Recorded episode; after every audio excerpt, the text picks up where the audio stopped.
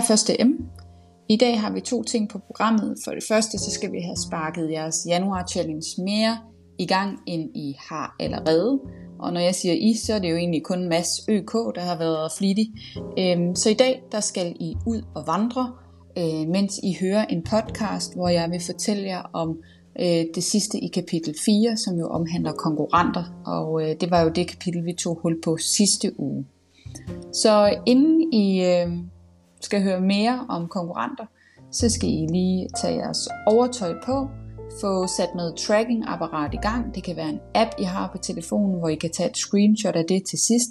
Men det kan også være, at I har et ur, som jeg kan se, at Mads ØK har, hvor I kan tage et billede af det. Inden timen er slut, så skal I lægge jeres øh, billede op inde på øh, Excel-filen, som jeg har linket til øverst på jeres Facebook-gruppe. Så sæt mig på pause her, og øh, ja, find tingene frem og øh, gå videre i podcasten, når du er klar til at gå en tur.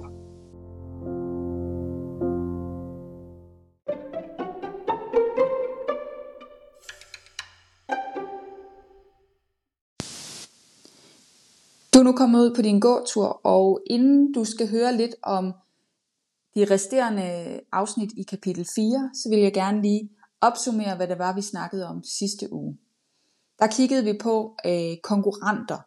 Og før at vi kan finde ud af, hvilke konkurrenter en virksomhed har, så er det vigtigt, at vi får defineret markedet, og vi får kigget på, hvad er det overhovedet for et produkt konkurrenter, vi er ude efter at få øh, fundet frem til. Det kan være, at man er en virksomhed, for eksempel øh, en skobutik, der også oppe ved kassen sælger smykker, og det kan også være, at de sælger tasker i deres forretning. Det ser vi tit. Det er sådan komplementærbare. Øhm, altså et produkt, som giver mening at sælge, det er ofte, at man måske øh, er ude efter et nyt outfit, og man køber et par sko, og så kunne man også blive lokket til at også købe en ny taske. Men alt efter, øh, om det er tasken eller om det er skoene, man kigger på, så vil det være forskellige konkurrenter, der findes på markedet. Og derfor er det vigtigt, at I skulle definere, hvad det var for et produkt, I kiggede på. Dernæst var det vigtigt, at I kiggede på udbyderne. Og udbyderne, det er virksomheden. Hvad er det, man kan beskrive, hvad er det for nogle udbydere? Er det detailhandlere? Er det servicevirksomheder? Er, det, øh, er der mange af dem? Er der få af dem? Sådan at man beskriver udbyderne på, øh, på det her marked. Så er der efterspørgende. Hvad er det for nogle kunder, øh, vi ser overordnet set, vil det jo være rigtig godt først at beskrive, er det private kunder, eller er det øh, forretninger, som skal hvad kan man sige, aftage det produkt, vi har defineret. Og her der drejer det selvfølgelig om øh, overordnet set at forklare, er vi på konsumentmarkedet, eller er vi på producentmarkedet. Og hvis I kan huske, så er det også det, vi kalder for business to consumer, og øh, business to business. Så der kan man altså meget hurtigt øh, få placeret, hvad er det for nogle typer af kunder, vi har. Man kan også komme det lidt nærmere, hvis man, hvis man har lyst til det, til det øh, for at forklare, hvad er det for nogle øh, kunder, øh, der befinder sig på det her marked. Til sidst, og øh, ikke vigtigst, men ret vigtigt, øh, der skal I selvfølgelig også afgrænse området geografisk. Øh, og det var der mange, der glemte sidste uge. Det er vigtigt, at I afgrænser det geografisk, fordi hvis man kigger på Nike og Adidas for eksempel, hvis vi skulle finde deres konkurrenter, lad os bare sige Nike, så har de øh, x antal konkurrenter i Danmark, men der er nogle helt andre konkurrenter, hvis du tager til Tyrkiet eller Asien. Så derfor er det meget vigtigt at beskrive, jeg kigger kun på det danske marked, eller jeg kigger kun på det jyske marked, eller jeg kigger kun på markedet i Lemvi, sådan så I får defineret helt specifikt, hvor er vi henne i verden, fordi der vil være forskellige konkurrenter, alt efter hvor vi er. Da I øh, så havde kigget på, øh, hvordan man definerer sådan en, øh, et marked, så snakkede vi også om det her med, at der findes nogle forskellige markeder. At vi, der findes konsumentmarkedet, hvor det er, at aftagerne det er private forbrugere. Det er altså lige så snart, at man øh, sælger sine produkter, som i sidste ende skal blive forbrugt af en privat person. Så har vi producentmarkedet. Det er, når vi sælger nogle varer, som virksomheder skal bruge. Det kunne jo for eksempel være øh, øh, nogle, øh, noget udstyr til øh, sygehuse, der skal operere folk. Så kan det være, at vi skal sælge nogle, nogle øh, kikkerter til kikkerteroperationer. Så vil det være på business to business, fordi dem, der skal bruge det, dem, der skal anvende det, det er i forretningsøje med. Det er ikke private personer. Vi havde også det, vi kaldte for mellemhandlermarkedet. Og mellemhandlermarkedet, det var det her marked, der ligger imellem konsument- og producentmarkedet, og det er det marked, hvor detaljledet ligger. Det er dem, der ligesom er mellemledet mellem producenterne og konsumenterne. Vi var også kort inde omkring, at der kan foregå handel mellem private, altså to private, der laver en handel. Det kan være øh, nogen, der kommer i kontakt med hinanden over den blå avis, eller over trendsales, eller over øh, Facebook kunne det være. Så det kalder vi for consumer to consumer markedet, og det var det her marked, som ikke er så relevant for afsætning, fordi der jo ikke som sådan er nogen virksomhed indover. Men det var også her, at jeg fortalte lidt om, at øh, der kan godt være noget virksomhedsdrevet øh, i det her, som hedder deleøkonomi, når vi deler ting sammen. Der snakkede vi om, at for eksempel Uber kunne være et eksempel, og det kunne også være Airbnb. Til sidst øh, hørte vi om trakt, konkurrencetraktmodellen.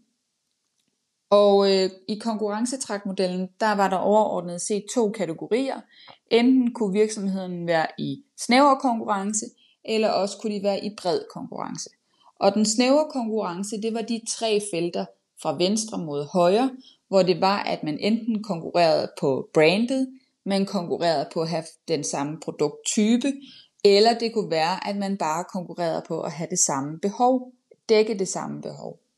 I den brede konkurrence, det var den helt ude til højre, det var her, hvor det var væsentligt at få forklaret, jamen, der ligger alle ting herude, og det gør de, fordi at konkurrenterne, de øh, konkurrerer om forbrugerens rådighedsbeløb, som jo kun kan bruges én gang.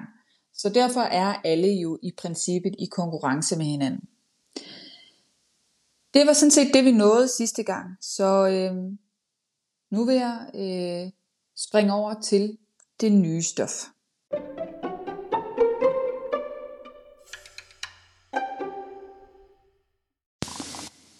Det nye stof, I skal lære om, det er blandt andet markedsandele. Og markedsandelen er et udtryk for, hvor stor en andel en virksomhed har af den samlede efterspørgsel på det marked, som I jo netop lige har kunne definere. Det kunne være et eksempel på, øh, at vi kigger på Carlsberg. Hvor stor en andel har markedsandel har de på det danske marked? Og der vil man kunne kigge på den her markedsandel på forskellige måder.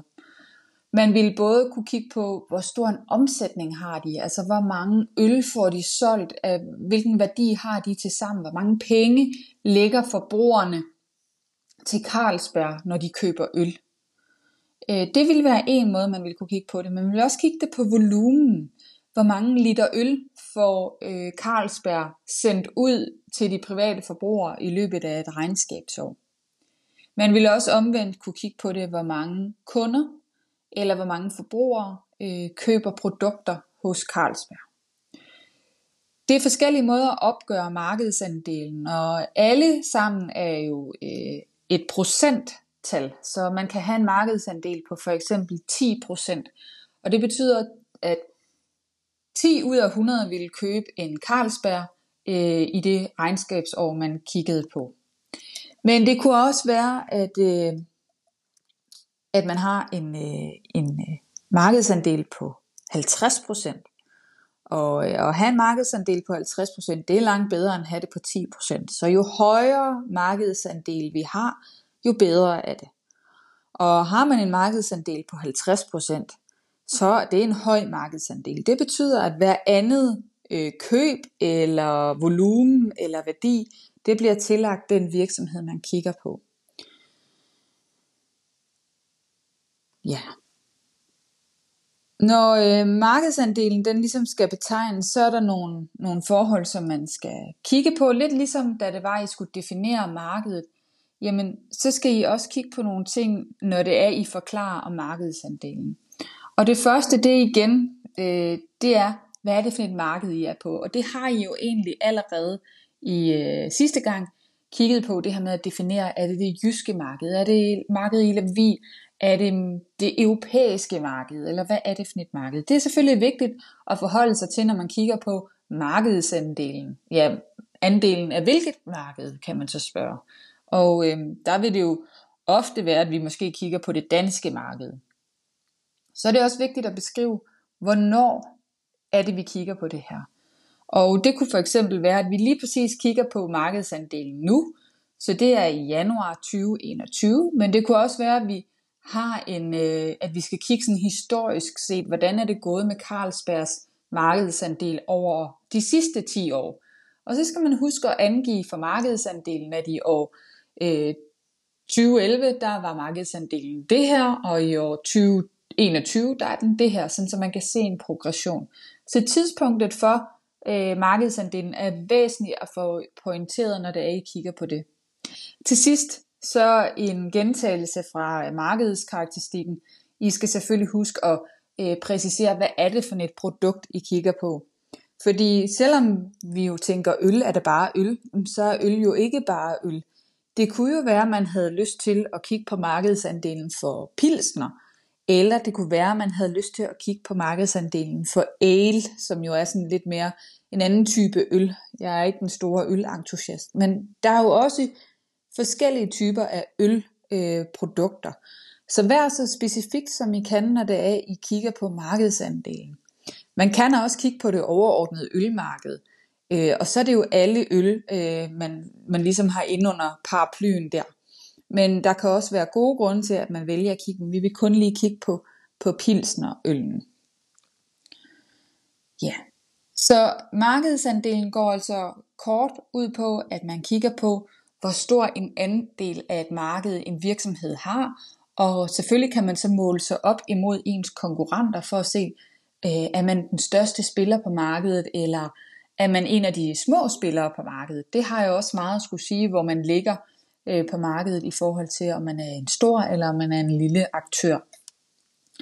Og især når man skal, hvad kan man sige, vurdere sine konkurrenter, så er det jo også vigtigt at, at holde øje med, med det. Ja. Vi øh, skal også snakke lidt om, at, øh, at der forekommer nogle præferencer øh, på, på det marked, som vi så har defineret. Vi taler om, at der findes et homogent marked, hvor man ingen præferencer har, og når vi siger præferencer, så mener man, at man foretrækker noget. Så på det homogene marked, der, har, der foretrækker man ikke noget, øh, et produkt frem for et andet. Der, der anser man produkterne for at være stort set øh, lige den, og det betyder, at man er lige glad med, om man får det ene eller det andet. Et godt eksempel på et marked, hvor det er, at vi ingen præferencer har, det er benzin. Vi, er lige, vi synes, benzin fra OK er fuldstændig det samme benzin, som man kan købe på Circle K eller 1, 2, 3 Go, eller hvad de nu hedder, alle dem der. Så benzin er benzin, og det betyder, at der ingen præferencer er på markedet. Og når man har et produkt, som er meget homogent, som er meget homogen, betyder ensartet. Når man har et produkt, der er meget ensartet, så betyder det også, at det ofte er prisen, som man øh, tillægger rigtig stor værdi, når det er, man er i købsbeslutningsprocessen. Man køber bare det, der er billigst, fordi vi anser produktet for at være lige den. Så hvorfor skulle vi give flere penge for det ene frem for det andet? Så derfor vil man se, at øh, markeder, øh, hvor der er meget homogene produkter, for eksempel benzin, men også sådan noget som internet, øh, telefonabonnementer, sådan nogle ting, der er der enormt, der er ofte priskrig. De kæmper om, om øh, kunderne på baggrund af den pris, de kan tilbyde. Så det gælder for virksomhederne her om at hele tiden have den bedste pris, fordi det er det, de konkurrerer på. I den anden ende af skalaen, der har vi så det marked, hvor vi kalder det, det heterogen marked. Og det, på det heterogen marked, der har forbrugerne præferencer.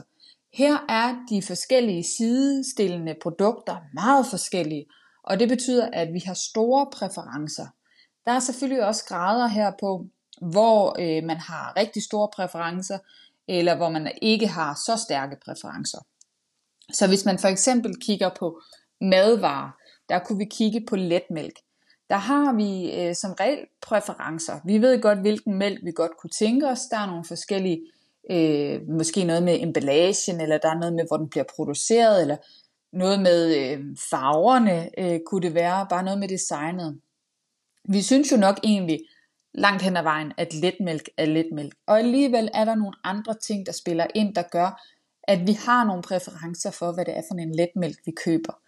Vi ser også, at danske forbrugere, jamen har man først en type letmælk i køleskabet, så med mindre der er, øh, hvad kan man sige, tilbud, jamen så er, vil det typisk være den samme, øh, den samme fabrikant, som vi går efter. Øh, omvendt kan man så se, at på bilmarkedet, der har vi enormt høje præferencer. Bilmarkedet øh, er jo et marked, hvor vi har høj involveringsprodukter. Her går forbrugerne rigtig meget op i at få købt det rigtige. Det har en stor betydning, fordi der er masser af de her økonomiske risici forbundet med at købe en bil.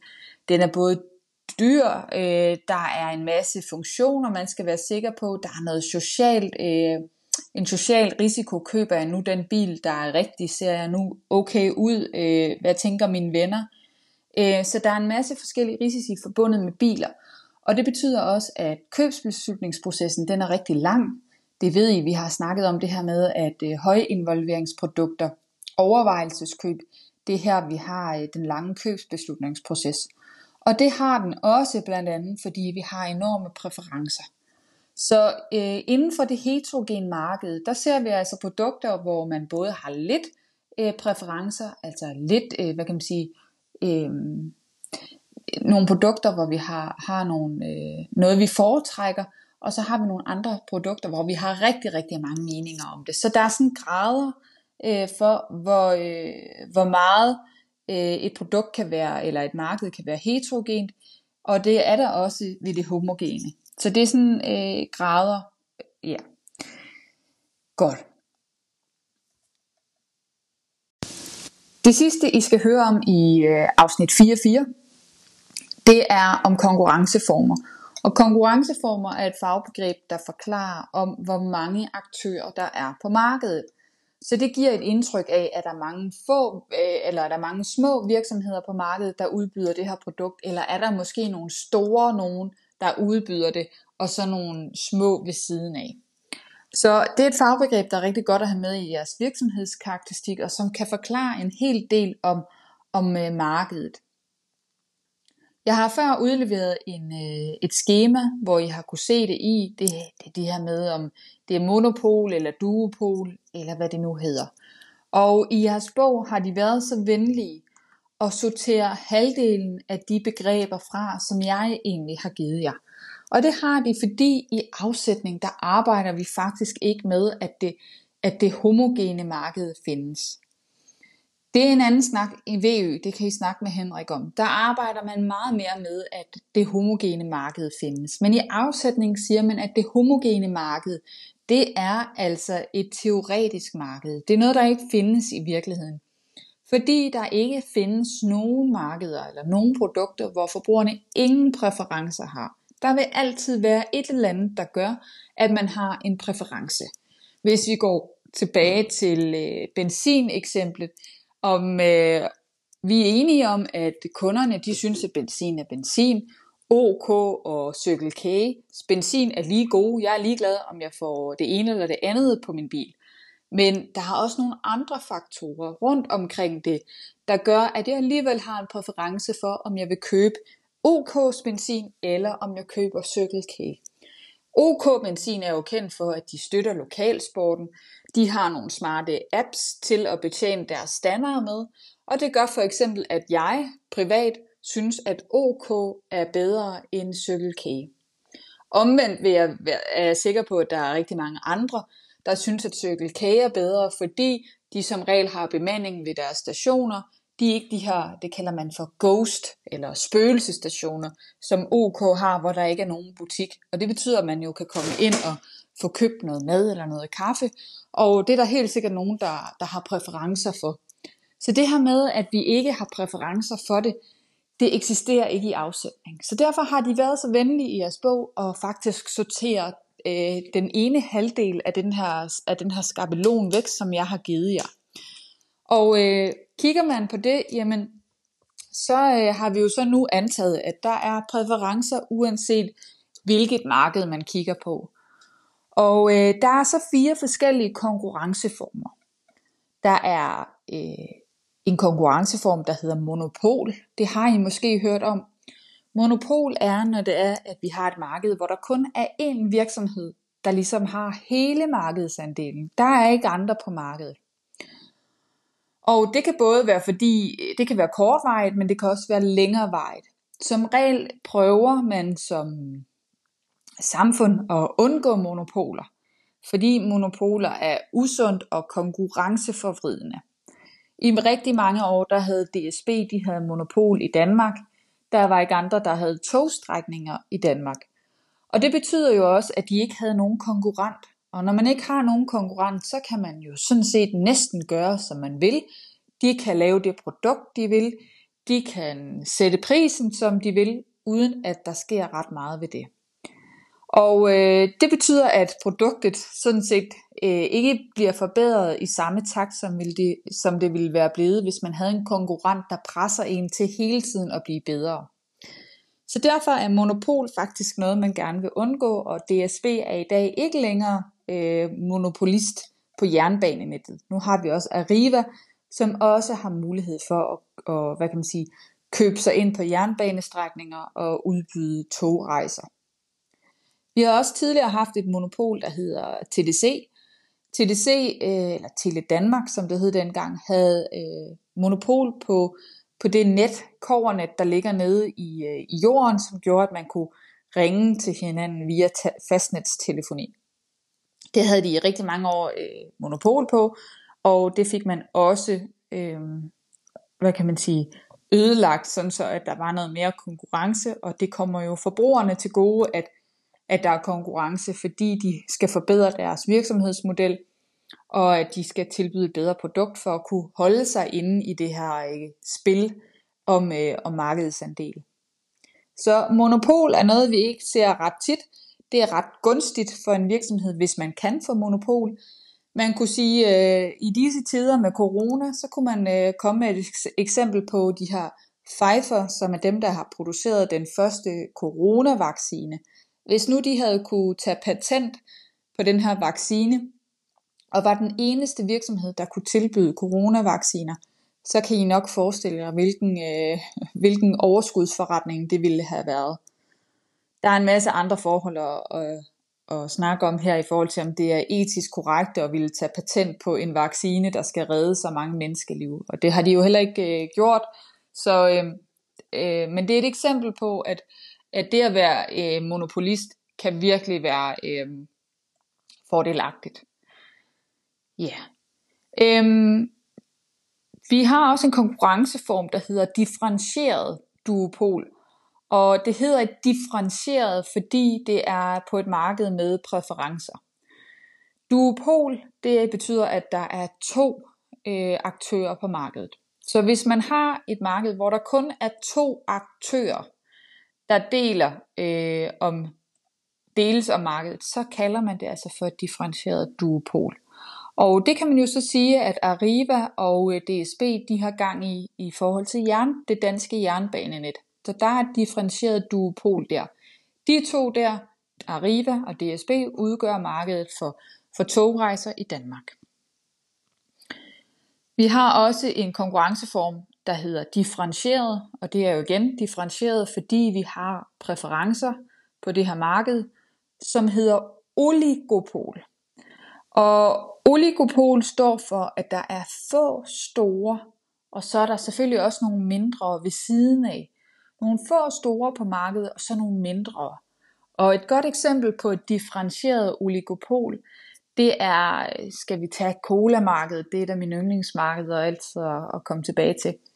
Her har vi jo øh, Coca-Cola, og vi har Pepsi, som er de to store, de få store. Og så har vi jo alle de mindre ved siden af, Jolly, Frem, øh, Las Colas, eller hvad de nu hedder, alle dem her.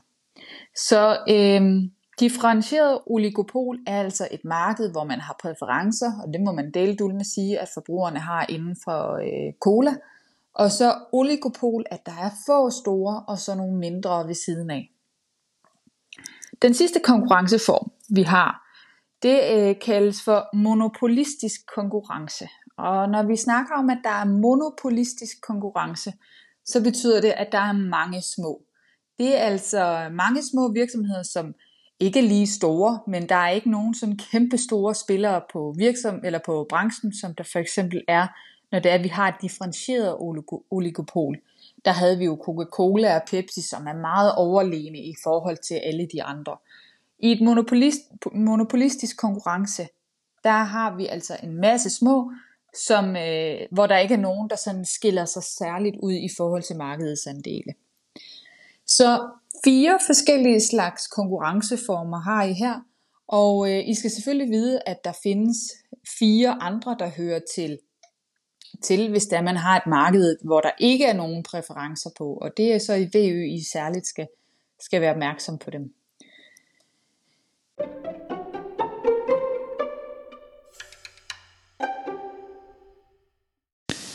Så er vi nået til kapitel 4-5, som er et afsnit, der omhandler konkurrencemæssige positioner. Og øh, hvilken markeds- eller konkurrencemæssig position en virksomhed har, det afgøres primært ud fra, hvor stor en markedsandel den har. Og øhm, for et typisk marked, der vil det være sådan, at der er én markedsleder, altså det er den store, og så vil der være få øh, markedsudfordrere, 1, 2, 3 markedsudfordrere, det er de næststørste, og så vil der være en række af markedsfølger, og øh, til sidst så kan der være det, vi kalder for markedsnischer. Så vi har altså fire forskellige typer af konkurrencemæssige positioner, hvor vi ligesom kan nævne dem i størrelsesmæssig rækkefølge, hvor det er, at markedsleder er den største, så kommer markedsudfordreren eller fordrende, der kan godt være flere, og så kommer markedsfølgerne, som der også typisk er flere af, og så til sidst er de mindste, som er det vi kalder for markedsnischer. Nu vil jeg fortælle jer lidt omkring de forskellige typer af positioner, man kan have på et marked, og hvad der ligesom er kendetegnet ved at, at sidde på den her position. Markedslederen det er typisk en stor virksomhed, øh, fordi den har en stor markedsandel, og øh, den har øh, typisk en dominerende stilling på markedet. Øh, og det betyder også, at man i Danmark øh, har en statslig, øh, hvad kan man sige, et statsligt tilsyn, der kigger på den her virksomhed, hvis man har en markedsandel over 40%. Og det gør de for, at øh, den her markedsleder ikke skal kunne skævvride øh, konkurrencen på markedet, eller hvad kan man sige, øh, bruge den position, man har på markedet som den her store aktør, på en måde, der er uhensigtsmæssigt for konkurrencen. Og derfor så øh, fører de altså tilsyn med de her kæmpe virksomheder, som vi har øh, med en markedsandel på, på 40% eller derover. Og eksempler på det kunne for eksempel være Carlsberg, og det kunne også være Arla Foods, som også har en markedsandel, der er højere end det. Typiske kendetegn ved en markedsleder, det er, at man er først på markedet med produktet, så det er altså, at man kommer først afsted med det her produkt, og øhm, det får skabt en masse mærkeloyalitet ved forbrugerne. Det gør ofte, at man kan, at man kan lukrere på det og øh, forblive markedsleder. Så er det typisk, at man har en distribution, der er meget intensiv. Det vil sige, at ens produkter, dem kan man finde rigtig mange steder på markedet. Hvis I tænker på, hvor mange steder I kan finde en Carlsbergøl, eller I kan finde en Arla-mælk, så vil I også kunne genkende til, at det kan man jo stort set overalt. Og det er selvfølgelig nødvendigt for at kunne være markedsleder og have en høj markedsandel, at så mange forbrugere på markedet har nem adgang til ens produkt. Øh, ellers hvis de ikke har det, så er det svært at være markedsleder. Ja, noget andet, der også er meget øh, typisk for markedslederen, det er, at man har en stor indsats inden for reklame, øh, inden for ens promotion. Man bruger rigtig mange øh, økonomiske midler på at lave reklame for sig selv, og det gør man jo for både at få nye kunder i Bixen, men i særlig i høj grad for at bevare de kunder, øh, som allerede køber ens produkter. Så når man er markedsleder, så skal man forsøge, det vil man jo gerne blive ved med at være, så forsøger virksomheden at forsvare den her position, og det kan de gøre på nogle forskellige måder. De kan blandt andet prøve at udvide totalmarkedet, altså prøve at få endnu flere mennesker til at købe det her produkt, end der gør i forvejen. Så øhm, for eksempel, hvis vi kan kigge på, øhm, på ølmarkedet, jamen så kunne en måde at, øh, at få en udvidelse af totalmarkedet på, det kunne være ved at få en ny øh, målgruppe, som altså ikke tidligere har, har øh, købt øl. Øhm, og der kunne vi for eksempel se for nogle år tilbage, at ølindustrien gik ud efter at få fat i dem, der normalvis købte rødvin, dem der drak rødvin. Så, øhm, så det var for eksempel en ny, et nyt segment, som man prøvede at få ind for at gøre totalmarkedet større. Altså få flere antal af forbrugere til at ville købe en øl. Det kan også være, at man kan finde en ny brugsmulighed for produktet, der kan gøre, at der er flere, der vil begynde at bruge produktet. Det kunne være, øh, nu tænker jeg bare lidt skørt, men det kunne være, at man opdagede, at øl har en eller anden genial effekt på øh, et eller andet produkt, når man gør rent. At man kan bruge det til at rense afløb med, hvad ved jeg. Det ved vi jo for eksempel cola, det svarer næsten til afløbsrens. Så hvis man nu fandt på, at det var bare det nye... Øh, den nye måde at gøre rent på, så kan I godt se, at det er en helt ny måde at bruge øl på. Det, vi drikker den ikke, men vi bruger den til at gøre rent med. Det er nok ikke så sandsynligt, vel? Men øh, det er et eksempel på, at man kan altså finde nogle nye brugsmuligheder for et produkt. Man kan også øh, begynde at sælge det på nogle nye kanaler, altså nogle nye steder, end man har gjort før. Øh, hvis nu for eksempel øh, Carlsberg fik lov til at stille vending machines, hvad hedder det, sådan nogle automater op på alle øh, gymnasier for eksempel, så ville det jo være en ny øh, distributionskanal, de ville få her. Og så kan det selvfølgelig også være, hvis man skal udvide totalmarkedet, det kan være, at man kan få de forbrugere, der allerede bruger, øh, til at øge deres øh, forbrug. En anden måde, som virksomheden kan forsvare deres position på som markedsleder, det er, at de kan forsvare den her markedsandel. Altså, de vil ikke, øh, før der snakkede vi om, de vil udvide totalmarkedet, der vil de have flere kunder til Bixen. Men hvis de bare, øh, eller bare, det er jo ikke bare, men hvis de vil nøjes med at forsvare den markedsandel, de har, så de har altså ikke nogen intentioner om at få en højere markedsandel, de vil, de vil gøre noget for at bevare den, de har. Og det er jo, hvad kan man sige, hvis man ofte har en rigtig høj markedsandel, så kan det være svært og øge øh, totalmarkedet, så kan det at forsvare markedsandelen i sig selv være svært nok og kræve nok. Øhm, og hvis det er, at man for eksempel gerne vil forsvare markedsandelene, så gør man tit det, at man, man øh, produktudvikler på det, man har. Så det kan være, at man for eksempel på den her øl sørger for, at øh, den har en bedre indpakning, den har øh, øh, en bedre holdbarhed. Det kan også være, at man, man laver en ny øh, smagsvariant. Øh, det kan også være, at man øh, effektiviserer øh, det distributionssystem, altså måden man kommer ud til kunderne på med sine produkter. Og til sidst kan det selvfølgelig være, at man stadigvæk har øh, rigtig meget reklame for at hele tiden gøre øh, forbrugerne øh, opmærksom på, at Carlsberg er her stadigvæk. Carlsberg er stadigvæk probably, probably the best beer in the world, øh, for at man kommer i top of mind ved forbrugeren. Så den her intensiv promotion, den er ret vigtig, øh, når det er, at man vil gerne vil bevare sin øh, markedsandel. Det kan også være, at man gerne vil udvide øh, den her markedsandel.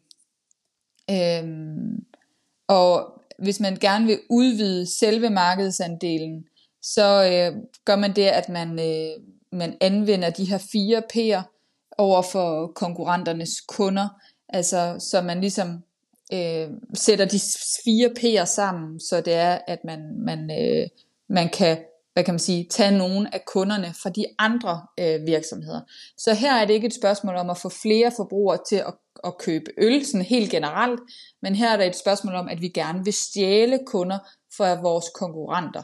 Det bliver der jo ikke flere på totalmarkedet øh, af, at der bliver ikke flere, der køber øl i hele branchen af, at vi stjæler nogle kunder fra de andre.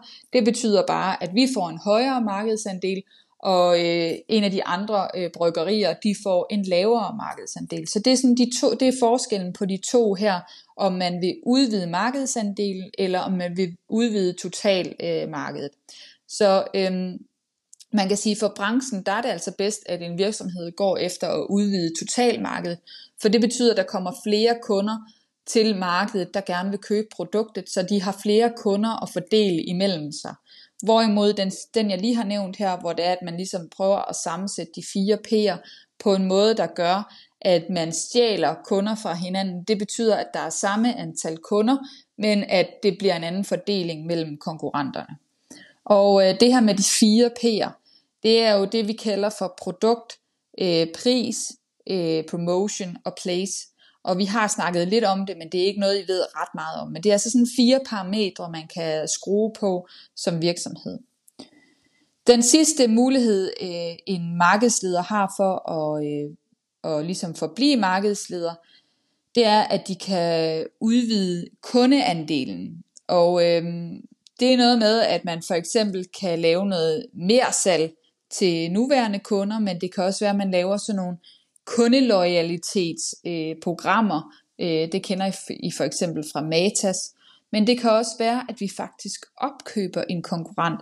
Hvis øh, Carlsberg for eksempel går ud og opkøber, og det gør de tit, nogle mindre bryggerier, så kan I godt se, at, øh, at deres markedsandel helt automatisk vil stige, vil blive højere, fordi de har opkøbt en virksomhed, og derigennem har opkøbt en andel af markedet. Øh, så det er også en mulighed. Det er selvfølgelig en dyr mulighed. Ja.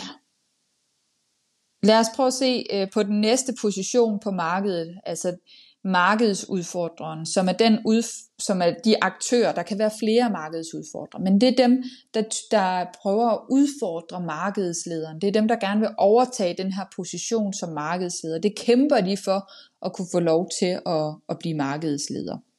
Og øhm, man kan sige, at markedsudfordreren vil både gerne holde på sin, øh, sin position, fordi det at være markedsudfordrer er, en, er et godt sted at være, men de vil jo også gerne udbygge deres position. De vil jo også gerne komme nærmere markedslederen.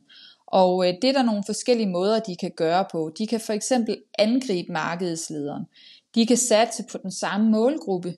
Øh, for eksempel som vi så med, øh, med Coca-Cola, da det var et Pepsi Max. De kom med øh, Pepsi Max øh, colaen, der var den light udgave, og overtog det stort set hele markedet fra, fra Coca-Cola Light, ikke?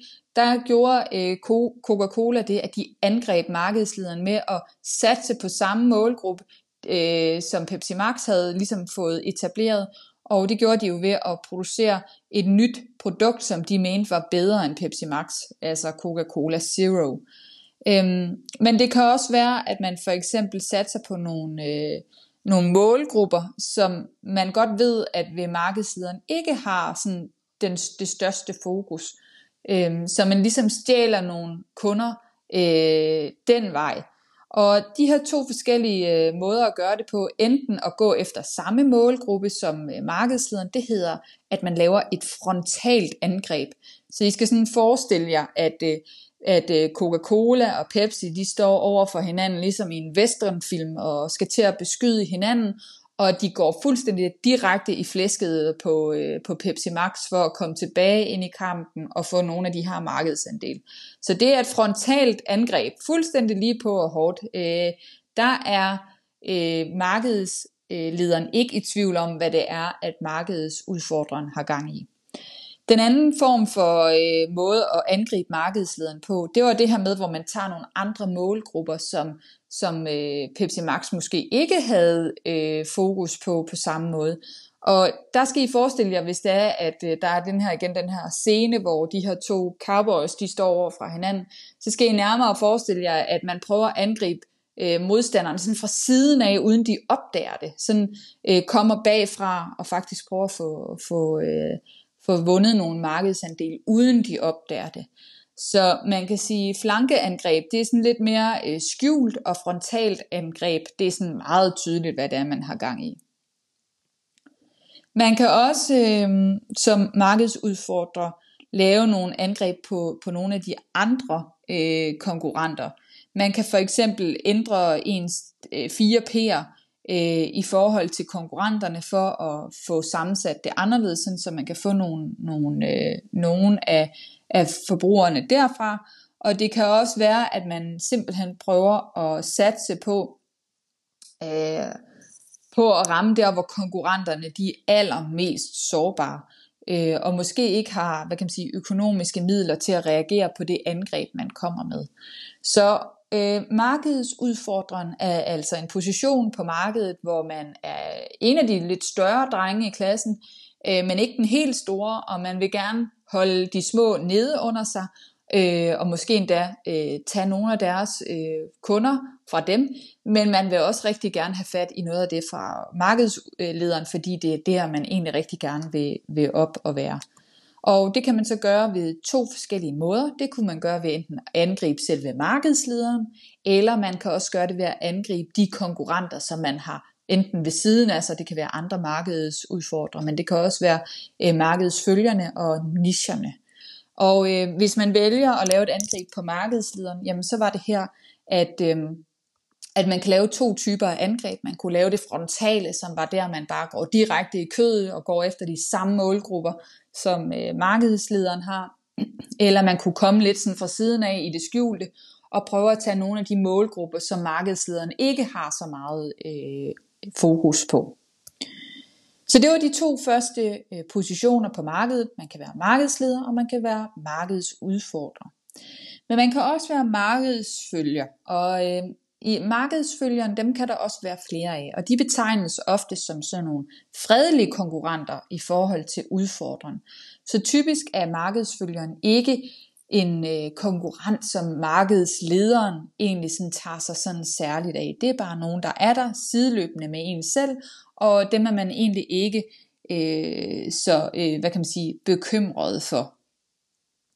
Man kan også sige, at som regel så er markedsfølgerens produkter relativt billige i forhold til markedsudfordreren og markedsfølgeren, og øhm, det er også derfor, at markedsfølgeren faktisk har gode muligheder på et marked. Det er ikke noget dårligt at være markedsfølger. Det er en anden del af markedet, man betjener, øh, nemlig de øh, segmenter, der er rigtig prisfølsomme. Dem, hvor prisen er rigtig væsentlig for, for ens købsadfærd. Så det at være markedsfølger, det kan altså være rigtig lukrativt, det kan være en rigtig god forretning. Øh, man kan tjene rigtig mange penge ved at sælge en stor volumen, og så kan det godt være, at man ikke har så stor fortjeneste per produkt, øh, men hvis man sælger rigtig meget af det, så kan man jo stadigvæk nå at, få en rigtig god fortjeneste. Ja, man kan sige, at markedsfølgerens muligheder, det er at tilpasse sig. Øhm, og det er, at man kan øh, se på, hvad, hvad andre gør, øh, hvad der er af andre konkurrerende produkter, og så skal man prøve på en eller anden måde at få tilpasset og øh, sælge en forbedret udgave af de her produkter. Øh, det kan også være, at man simpelthen bare anvender nogle andre distributionskanaler end konkurrenternes. Det kan for eksempel være, at man, øh, man er i nogle andre forretninger, eller øh, gør det online, eller man øh, er fysisk til stede på festivaler, eller et eller andet, hvor ens konkurrenter ikke er. Og så er det ofte, at man har en anden pris, altså som er lavere end konkurrenternes. Så markedsfølgeren, den, de konkurrerer rigtig meget på pris, og på, hvad kan man sige, at øh, være måske andre steder, end, end de andre er. Øh, Udover det her med at tilpasse sig, så har markedsfølgeren også en anden mulig, mulighed, og det er nemlig at efterligne. Og man kan sige, at det er en mild form for at kopiere andre, øh, andre konkurrenters produkter. Det er en strategi, som vi kalder MeToo-positionering, øh, eller MeToo-produkter. Og øh, det er altså, at man simpelthen prøver at, øh, at kopiere, hvad andre gør, og så øh, til en lavere pris. Og hvis I går ned i jeres, øh, hvis I går ned i jeres supermarked, så vil I for eksempel kunne se rigtig mange private labels. Øh, det er jo for eksempel øh, Rema 1000 har deres eget label, øh, First Price, alle dem her. Det er egentlig MeToo-produkter. De, gør, de prøver at kopiere, hvad de andre gør, og så sælger de det langt billigere. Til gengæld har de ikke alle de her omkostninger ved at skulle produktudvikle og øh, lave en masse intensiv øh, promovering af deres produkter. Så øh, en markedsfølger er altså en fredelig konkurrent, som enten kan tilpasse sig eller efterligne. Og det er ligesom de to muligheder, de har. Til sidst så har vi den sidste øh, markedsposition, som hedder markedsnischer. Og øh, en markedsniche, det er en virksomhed, som er specialist i at betjene en meget lille del af markedet, sammenlignet med de store konkurrenter. Så det er altså en lille målgruppe, de har, og et mere sådan tilpasset produkt i forhold til, hvad det er for en målgruppe, man, man skal nå. Øh, man kan sige, nichen er en, er en anden mulighed, at de større, altså det er ikke, der er ikke så meget konkurrence for markedsledere og, og markedsudfordrere for nichen, fordi, for nichen, fordi at, at nichen størrelsesmæssigt, der er den ikke særlig attraktiv. Fordi det er sådan en lille målgruppe, så er den ikke så attraktiv for udfordreren og lederen. Ja, altså når der er, man er en niche, så er det, vi kan se, at man typisk har et meget differentieret produkt, og det vil sige, at det er et meget anderledes produkt eller tilpasset produkt, og det betyder også, at øh, enten så har man meget høje priser her, eller også har man det, man kalder for deciderede øh, lavprisprodukter. Og et eksempel på, øh, på differentierede nicheprodukter, det er for eksempel Stelton inden for termokanner. Øh, kunne det være, men vi har også set, øh, at det kunne være øh, lavprisprodukter i niche-sammenhæng kunne være for eksempel frem inden for sodavand. Altså det er en lille, lille marked, de betjener, og her der er der jo så snak om, at det er et meget billigt produkt, men til en lille målgruppe. Øhm, så det er en markedsniche. Og øh, de befinder sig som regel i, i markedet uden at egentlig tage så meget højde for hverken øh, markedets følger, øh, markedets udfordrer eller markedets lederen. Så det var altså øh, en hel del om de fire konkurrencemæssige positioner, som også altid er rigtig godt at få nævnt i øh, en virksomhedskarakteristik. Hvilken virksomhed er markedsleder? Hvad har vi af markedsudfordrere, følger og nischer? Og øh, det vil jo gå rigtig godt hånd i hånd med at fortælle om, hvilken øh, konkurrenceform der er på markedet. Ja, til sidst vil jeg lige overordnet fortælle jer øh, i næste afsnit her om øh, konkurrentanalyse.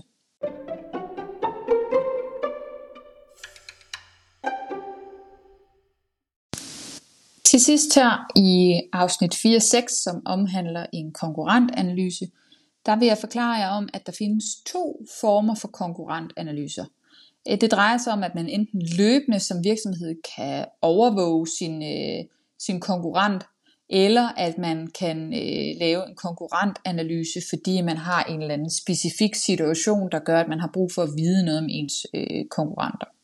Så overvågning eller analyse er sådan to hovedformer for konkurrentanalyser, som vi arbejder med her i afsætning.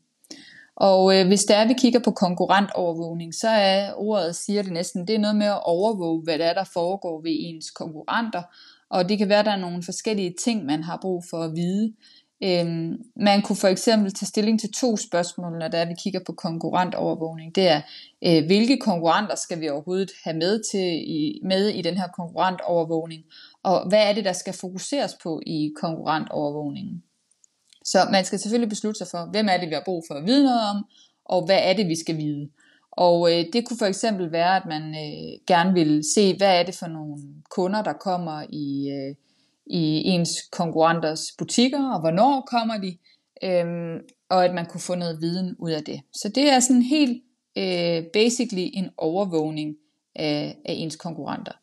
Den anden, det er en konkurrentanalyse, og det er noget, der som regel kommer til at foregå som sådan det, man kalder en ad hoc analyse. Og det betyder, at det er noget, der opstår pludseligt, at man for eksempel skal starte en ny virksomhed i, øh, i Lemvi, og derfor vil man gerne øh, først bestem, se, hvem, hvem er ens konkurrenter i, i Lemvi, og dernæst vil man gerne vide noget om de her konkurrenter, for at man selv kan, kan tilpasse sin virksomhed bedst muligt i Lemvi. Og øhm, der kan også være andre øh, hvad kan man sige, situationer, hvor det er, at, at det er rigtig fint at kigge på. Øhm, det I så ikke kan se nu, fordi det her det er lydfil, det er, at der ligger en skabelon inde på jeres bog, hvor det er, man har, det er sådan et, et schema, hvor man har en masse forskellige ting, man kigger på øh, i forhold til ens egen virksomhed, og så sætter man det op i forhold til konkurrent 1, 2 og 3. Der kan jo være mange flere konkurrenter, man vil kigge på, og det kan også være, der kun er én. Øh, for eksempel er øh, et af de ting, der står i tabellen, det er virksomhedens navn, og så skal man selvfølgelig skrive sin egen virksomhedsnavn og konkurrentens. Og så er der for eksempel noget med størrelse øh, på de her virksomheder målt på omsætning. Så det er sådan en masse forskellige punkter, man skal beskrive i forhold til konkurrenten, men også i forhold til ens selv. Og hvilke, hvad kan man sige, forhold man skal kigge på inde i den her konkurrentanalyse, det vil man også kunne tilpasse i forhold til det. Noget andet, man kan kigge på, når man skal, når man skal analysere ens konkurrenter, det er for eksempel øh, ens konkurrentreaktioner. Og det er for eksempel, hvis en virksomhed vil øh, lave øh, eller vil lancere et nyt produkt, så skal man måske stille sig selv øh, to spørgsmål. Det er, øh, hvis jeg lancerer, hvis Pepsi Max nu lancerer den her, hvis Pepsi nu lancerer Pepsi Max, kan øh, Coca-Cola så reagere på det? Det må man sige, det vil man sige her, det kan de, fordi Coca-Cola er enorme, de har kapitalen til det. Og man kan også spørge sig selv om, vil de reagere på, at vi lancerer Pepsi Max på markedet?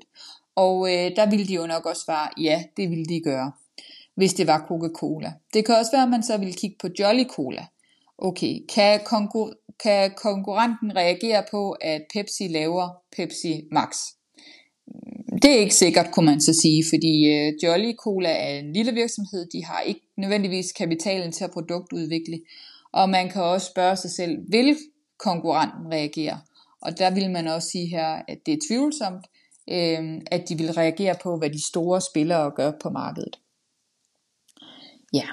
Øhm, der ligger en masse andre spørgsmål herinde omkring det her med om, at kigge på, vurdere på øh, konkurrentreaktioner øh, vil de gøre noget, eller vil de ikke gøre noget. Øh, det, der er vigtigt at vide for jer omkring afsnit 4-6, det er altså, det er nogle analyser, eller nogle måder at øh, sætte sig selv op i, i forhold til ens konkurrenter, og kigge på nogle forskellige parametre, øh, og få, nogle viden, få noget viden omkring det. Og konkurrentovervågning er typisk en rigtig, rigtig god ting, fordi øh, det at overvåge er nogle gange det bedste middel, man har til at få viden omkring en anden virksomhed. For det er jo klart, at virksomhederne de er jo ikke interesseret i at give for meget øh, information til deres konkurrenter. Så det de kan øh, gemme på for eksempel omsætning, det gør de da. Øhm, så det er ikke i konkurrentanalysen, det var den her med skemaet og tabellen, der kan det nogle gange være svært at finde de her, øh, de her, øh, den her viden, der skal bruges til at øh, få beskrevet det. Der er også en masse ting, man godt kan, kan selv observere, men øh, det giver altså noget forskelligt. Ja. Og øh, konkurrentreaktioner, det er sådan mere en lidt en strategisk måde at tænke på, at man prøver sådan at tænke sig frem til, hvis jeg gør A, hvad gør modstanderen så, og har de mulighed for at gøre noget. Øh, det kapitel, det tænker jeg, at vi vender tilbage til øh, i løbet af ugen, det vil jo så sige fredag, så øhm, hvis det virker lidt fluffy, så er det øh, helt forståeligt. Men nu ved I i hvert fald, at i kapitel 4.6, der øh, omhandler det øh, konkurrentanalyser, altså at vurdere sig selv op imod en anden konkurrent.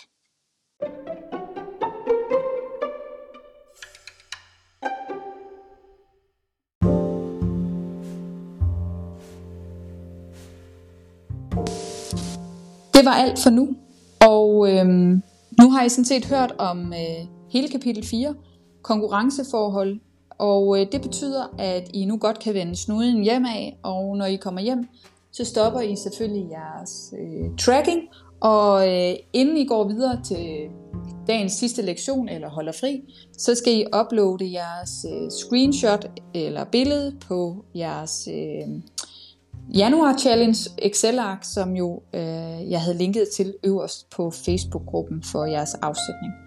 Så ind og gør det, inden I afslutter timen for i dag. Og på fredag, der vil vi arbejde øh, lidt videre med øh, afsnit 4-6 om de her konkurrentanalyser. Så tak for nu, og øh, vi ses på fredag.